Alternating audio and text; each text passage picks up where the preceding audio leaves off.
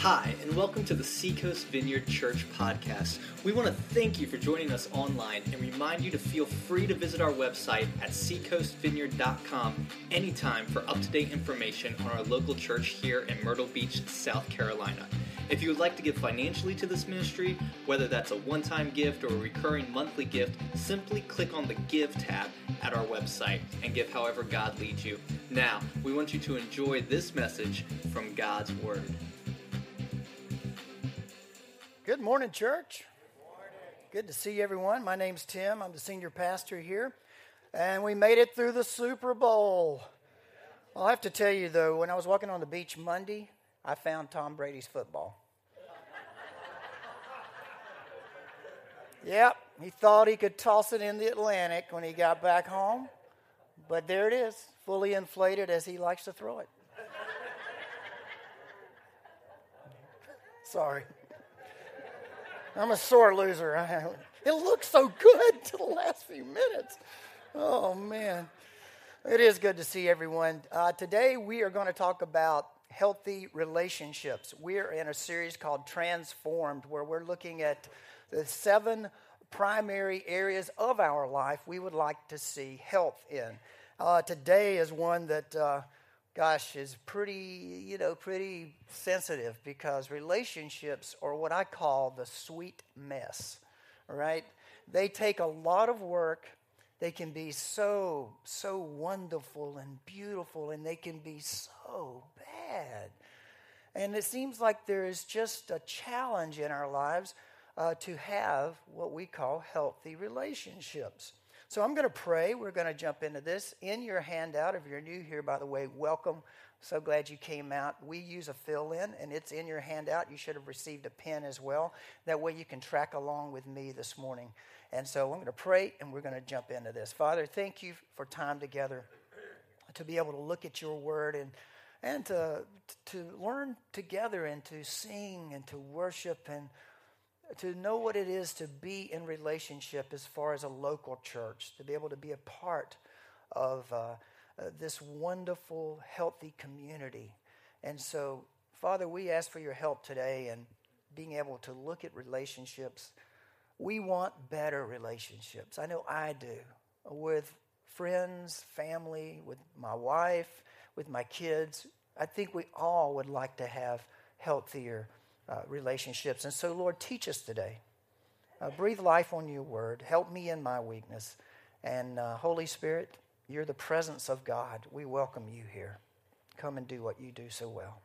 In Jesus' name, amen. Amen. Relationships. Well, I'm not going to go around the room. I think if we went, we had an interview this morning and we said, have you ever had a bad one? Or have you ever had a challenging relationship? Or are you in the midst of a challenging relationship? There'd be quite a few of us that would go, yeah, that's me. And when I say relationship, I don't mean just married couples. I mean friendships, maybe family members, on the job, any relationship that you would like to go well and you want to relate to that other person at a deeper level. That's what we're talking about today. Of course, we're looking at this from the perspective of the Bible and what God has to say about healthy relationships. You may find yourself surprised today to know that God knows a lot about it. We don't have to go far in the Bible to see relationships really go wrong, do we? I mean, if we go back to the very beginning, by the 3rd chapter of Genesis, we're in a mess already. We didn't make it 3 chapters. You go back 3 chapters, we see Adam and Eve, and we know that things went right for we don't know how long, but I'm assuming for quite some time. Things were well, and then things just went downhill. But, when God created Adam and he put him in the garden, and as you read the story, you know that Adam saw all the animals, and you think you love pets, you love animals. He had the best pets, and he was able to name them all. And imagine him seeing them paired up, and they're with their kind, and they're out moving around, and he's going, what about me? There's no, everything was just right except for one thing that wasn't right. And that was that he didn't have anybody like him with him. And maybe God looked out and felt sorry because he was lonely, or maybe God looked out and looked at Adam and said, oh, I can do better than this. And so he created woman. Maybe that's it. Probably, yeah. Well, God didn't create, he didn't create Eve from Adam's feet because she was not meant to be, walked on. She was not meant to be lorded it over, but he also didn't create Eve from Adam's head, where she was supposed to lord it over him. He created man and woman out of the side because it was God's intention that this relationship, this original relationship, be a partnership, that it be an equal partnership where they shared life and did life together. And so he gave Adam Eve, and he gave Eve Adam. And Adam looked out after he'd seen all these animals, and he said what? When he first saw Eve, whoa, man. That was it. That's where she gets her name from, woman. It's like, whoa, man. He's like, oh, no, I've never seen anything like this before. This is like awesome. Whoa, God, you done good, God. And they were the only couple that had a perfect relationship. The only one ever that had a perfect relationship. And as I said, we don't know how long it went on. Maybe it went on for thousands and thousands of years. They did life together. They enjoyed life. And he told them there was only one thing they couldn't do. Just one thing. Just one. And I think maybe God did that because he wanted mankind, he wanted Adam and Eve to volitionally, just say, okay, we can do this one thing, God. We won't eat fruit from that tree, from that, that particular tree. But many of us know how the story goes, right? That one tree,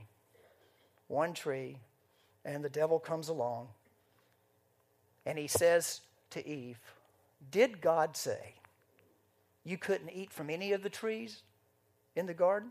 Well, no, God didn't say that, did he? He said one tree.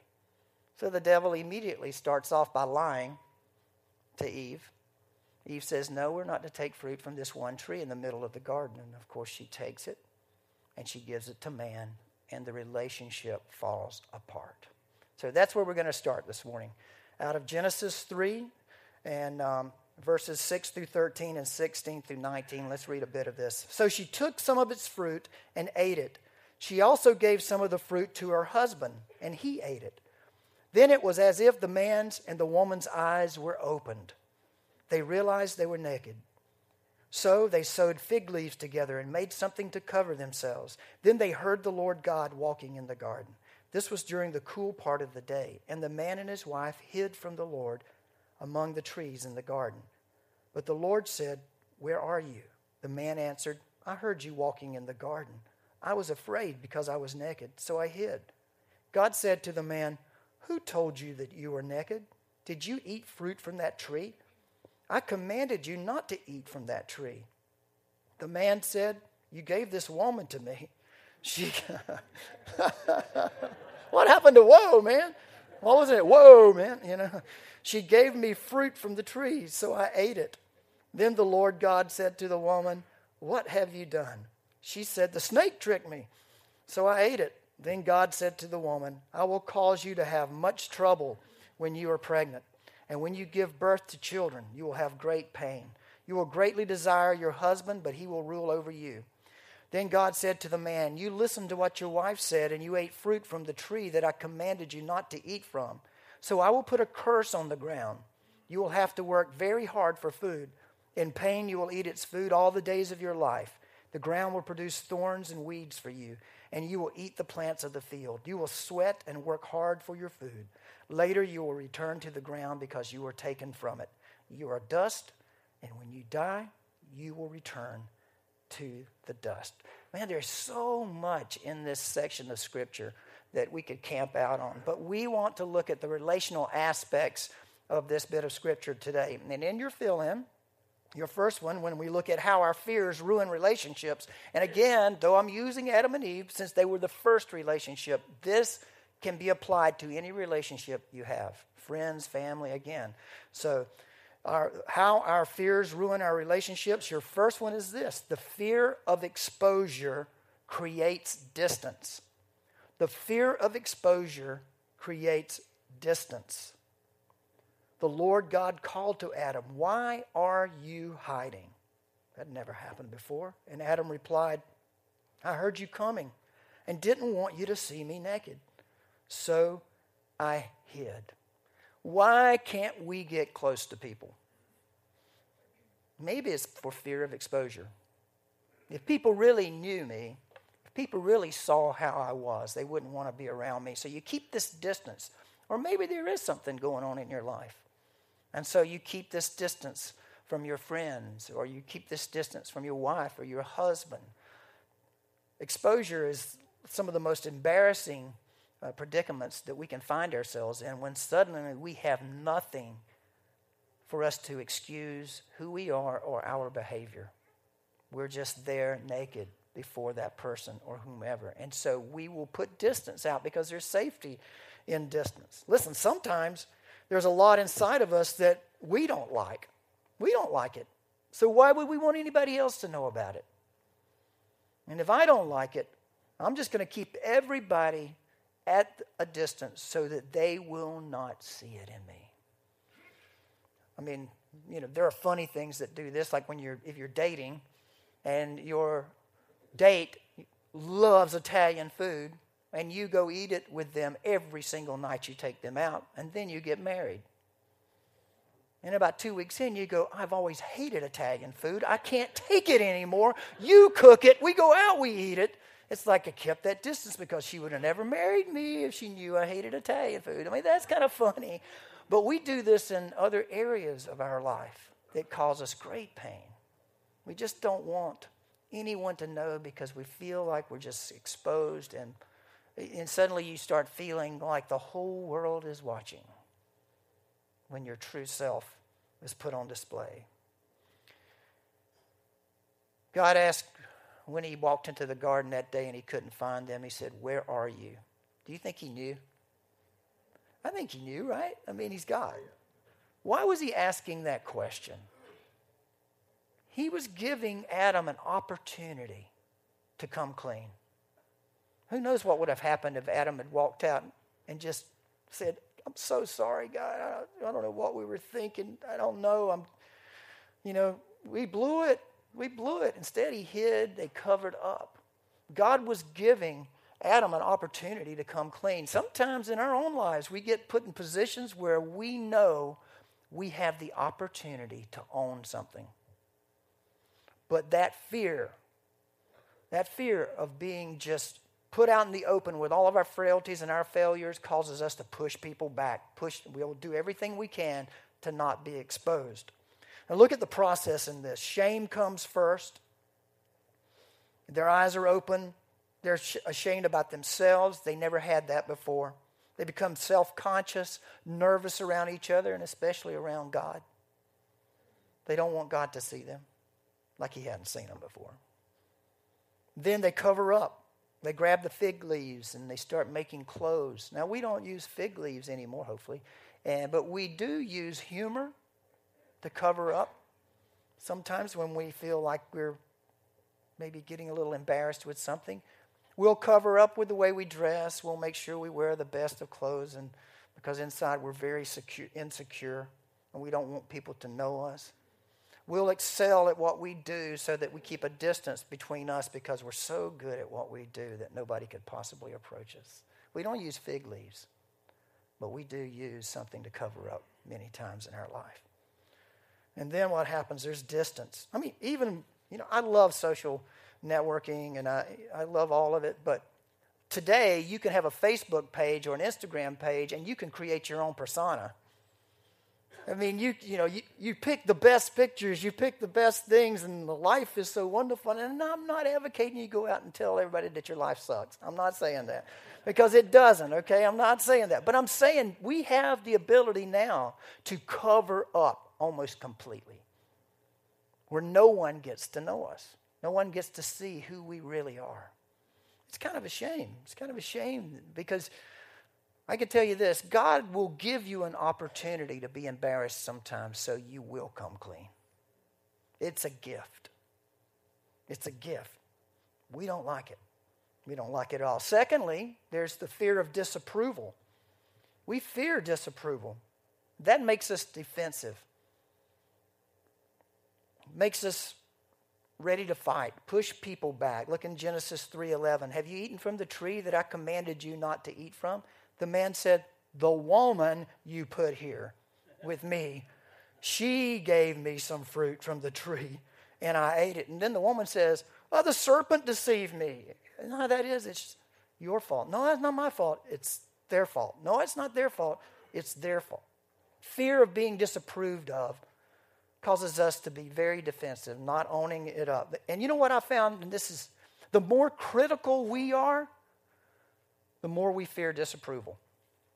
If you find a pastor, a blogger, a newspaper person, anyone who is constantly demeaning and putting down other people, that person fears disapproval. They're always shoving it off on someone else so the other person can be disapproved of so they won't be disapproved of. That's a defensive posture. I mean, Adam did that. Not only did he blame the woman, he blames God, the woman you gave me. You know, if you'd given me a different woman, it would have been different. What happened to, whoa, man, you know? And then, it's your fault, God.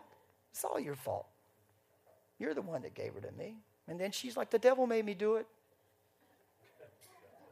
He talked me into it. It's his fault. Isn't it funny that when the devil tempts us or tries to get us to do something wrong, he never tells us, hey, if you do this, you're going to be like me. He's always, like he did with Adam and Eve, you'll be like God. If you do this, you'll be like God. When really, when we respond to him that way, he makes us more like himself. But you never hear him bragging about that.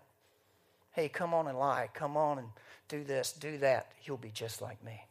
Evil. You won't know truth and you won't be free. He never tells you that. That's how deceiving he is. Fear of disapproval will make you extremely defensive. Third, fear of losing control makes me demanding. Now, it's okay to say, oh, me, in this sermon if you want to. An old preacher used to say that years ago that a church I went to, he would say, well, is it amen or oh, me?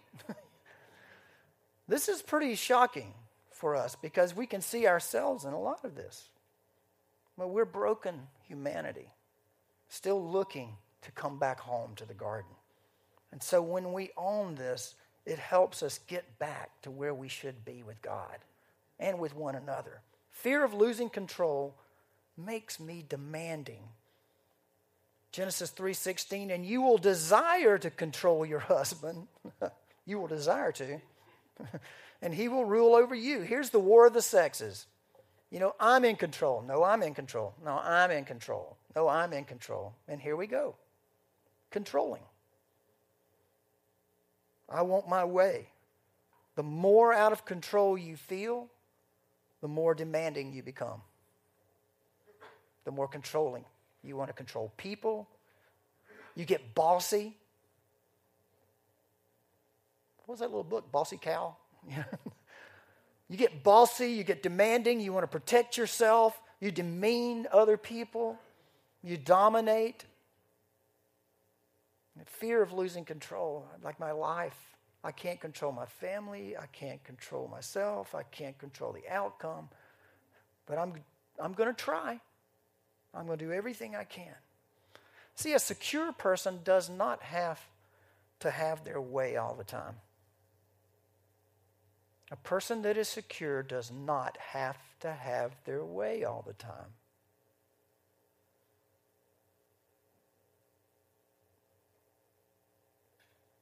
More insecure we get, the greater the need we have for being in control. So what's the solution? How do we get out of this mess? This is your next fill-in. The solution, the antidote is love. 1 John 4:18 says, "Such love has no fear, because perfect love expels all fear." If we are afraid, it is for the fear of punishment, and this shows that we have not fully experienced perfect love. We love each other because He loved us first. You see, there's fear in our lives that we can't control when we don't have love. The opposite of fear is not faith. The opposite of fear is love. It's love, perfect love. Love is greater than fear. People run into burning houses like moms, this picture. You know, a mom will run in, she will have no fear at all of her getting hurt, will she? That wasn't even faith that she could get her child out. That was the love that was inside of her heart for that child and pushed all fear aside and ran into it because she wasn't fearing any punishment because that love pushed out all that fear, all of it. How many times have we been afraid to tell the truth because of the consequences? So we hold it back. How many times have we been afraid to be ourselves because of the consequences? If anybody ever knows who I really am, they won't want to be a friend with me anymore. How many times have we been like at a party and people are really, letting their guard down a little bit and people begin talking and you're listening and you want to get in on the conversation, but you hold your opinion back because you're afraid of how they may respond to you. There's punishment in fear. I may be punished because of my opinion, so I'm holding it back. That's not love operating. That's fear operating. There are consequences. That is punishment. We don't deal with issues in our families sometimes, not because we love our children, but because we fear their rejection. Now, I learned this a little late, but it's the truth. Many times we do not work with our children and our families the way we should because we fear the pain and the punishment of being rejected by them more than we love them to get them out of that house of fire. And so we sit back and we protect our own feelings. We're motivated by fear. We're not motivated by love. And it's punishment to be stuck like that. But perfect love, complete love that God talks about sets us free from all of this. So how do I learn to live in God's love? This is the last part of your fill-in here. How do we learn? There's the tension in all of it, right? I feel it.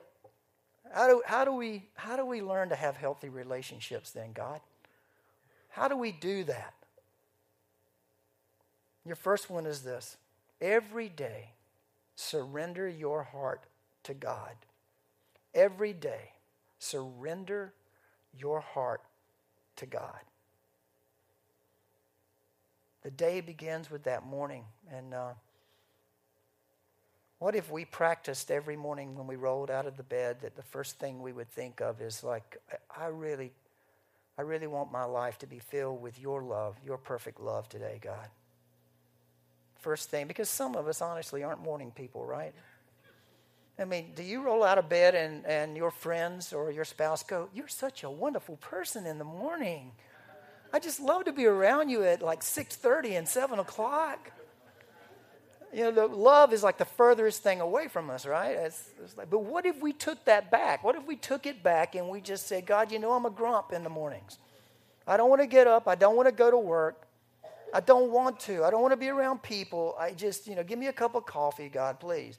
And but what if we just for 21 days or for the rest of this series, we just simply went, "Okay, God, this is the first thing. I surrender my heart to you because you're perfect love. You have perfect love in the cross. That was perfection. And if I have your love operating in my life, then I don't fear any punishment of being myself or loving other people or being around other people." Psalms 5:3 says, "In the morning, Lord, you hear my voice. In the morning I lay my request before you and wait expectantly." And in Psalm 90, verse 14, "Satisfy us in the morning with your unfailing love, that we may sing for joy and be glad all our days. Unfailing love. Never taken back. It's always there. It doesn't fail.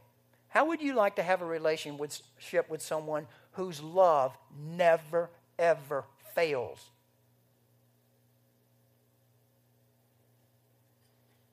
Never. It's unfailing. That would be the way to start the day, wouldn't it? To say to God, your love is unfailing. I surrender myself to you this morning, God. There's no distance between us because the cross has just come across that wide chasm, and you have met me where I am.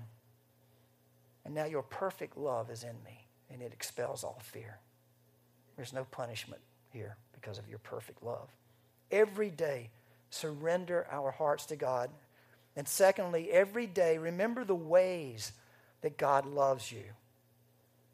And I'm going to give you 4 different ones. You can probably come up with your own, but every day, remember, call to mind the ways God loves you. The first one there is, remember this, I am, and you could take your notes this morning and start tomorrow with this, I am completely accepted. I am completely accepted.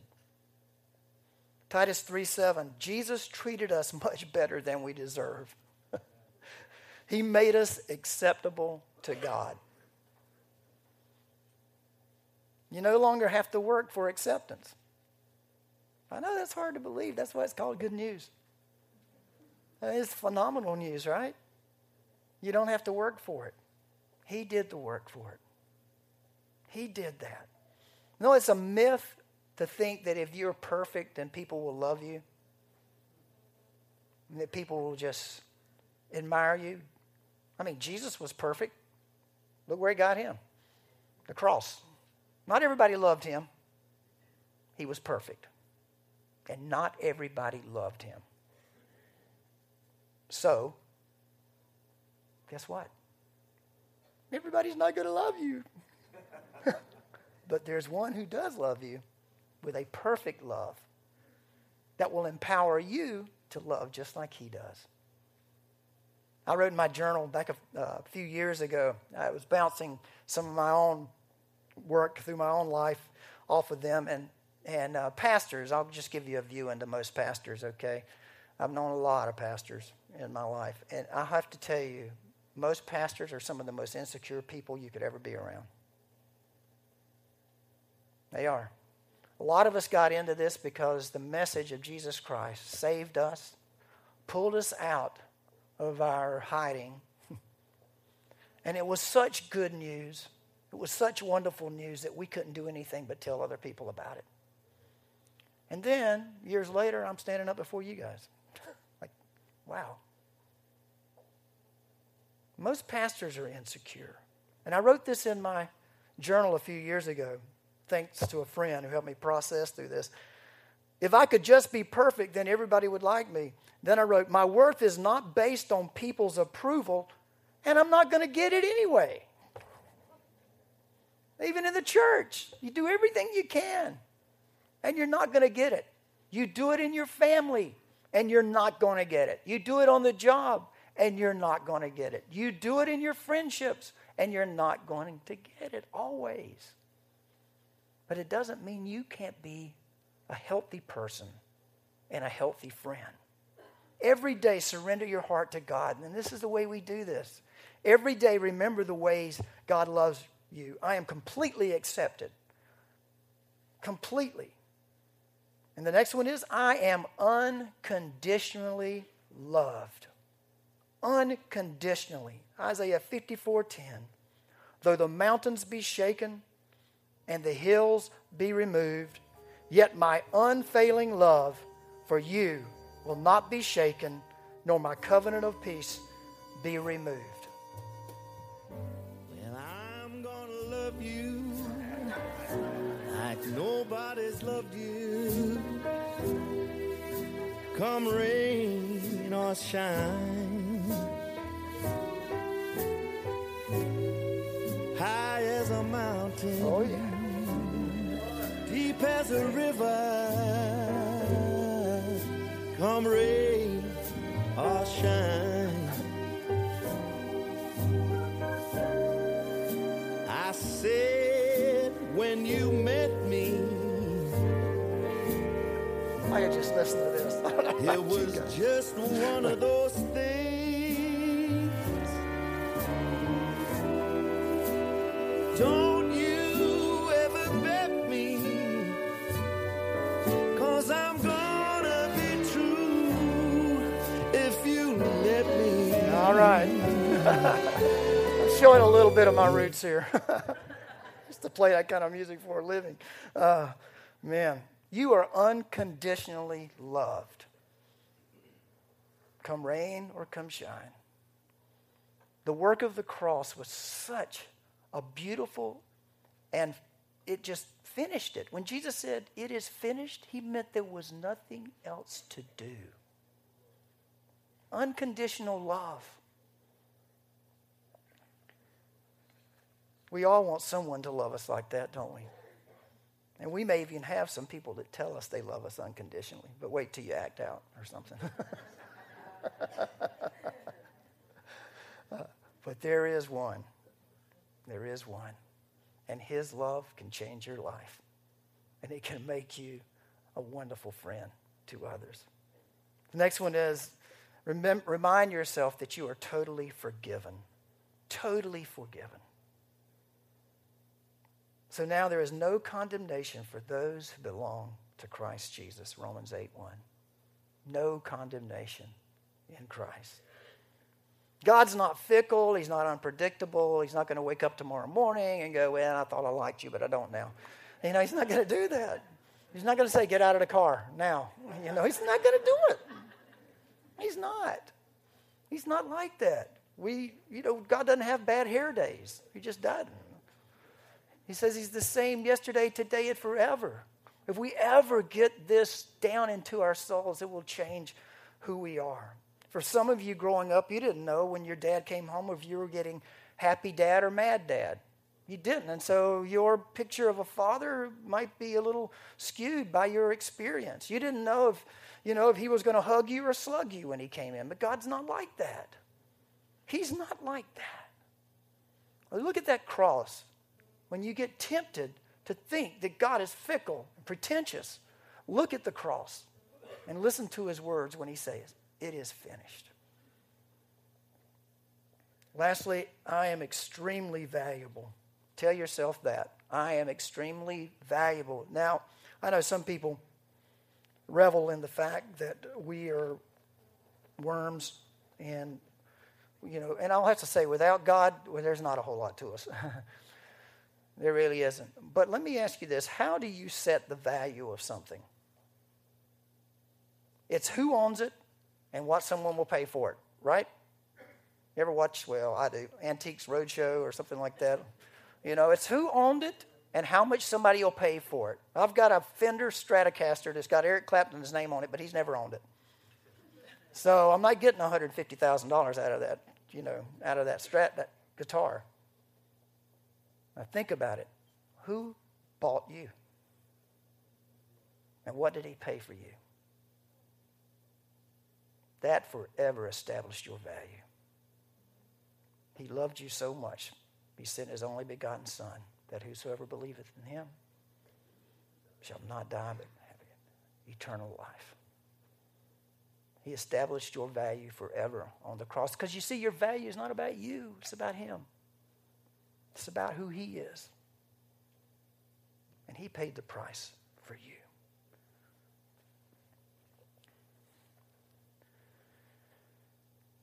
So remind yourselves that you are completely accepted, unconditionally loved, totally forgiven, and extremely valuable.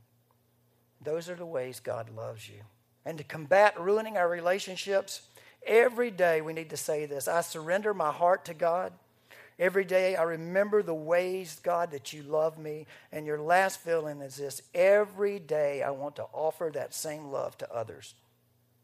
When you go through this process of looking at how much God loves you, you want to take that and you want to give it away. Give it to others. And look what he says in John 13:34. So now I am giving you a new command. A new what? New suggestion, recommendation, option. No, a new commandment. Love each other just as I have loved you. You should love each other. And when we love the way he loves, relationships are going to get a whole lot better. And when we do that in the church, I think the world sees a community that they are envious of and they want to be a part of. When they see, oh my, look how the people of Jesus love one another. Look how they treat one another. Then that has power in itself. We accept one another, we love one another, forgive one another, consider one another as extremely valuable. And in Romans 15:7 we read, therefore accept each other just as Christ has accepted you, so that God will be given glory. So, here we are. What are we going to do with this? Lord, we just ask for you to place in our hearts a name, a face, well, someone that we long to be known by or to have a relationship, a healthy relationship with. Maybe this person has hurt us. Maybe this person has distanced themselves from us and we've done the same. But Lord, I want to be a friend the way you are a friend.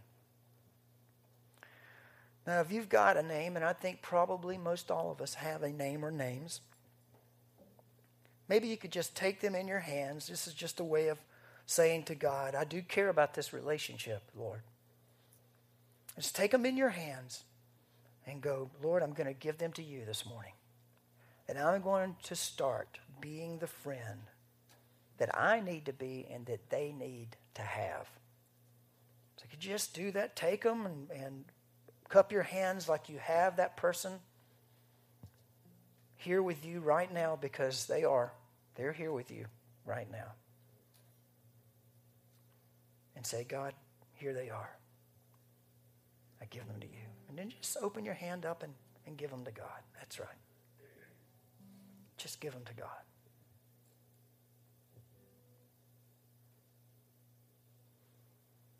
Yes, God. Now, Lord, we ask that you teach us to love as you've loved. Forgive us for where we've distanced ourselves, we've been defensive, we've done everything to keep people out of our lives. Lord, we want to be healthy. We want to be healthy, Lord, so that we can have healthy relationships, friendships, marriages, relationships, God. Help us love the way you love. Thank you, Lord. Let's stand, guys. We hope you enjoyed this week's podcast from Seacoast Vineyard Church in Myrtle Beach, South Carolina. We look forward to you joining us next time on iTunes or at our website, www.seacoastvineyard.com.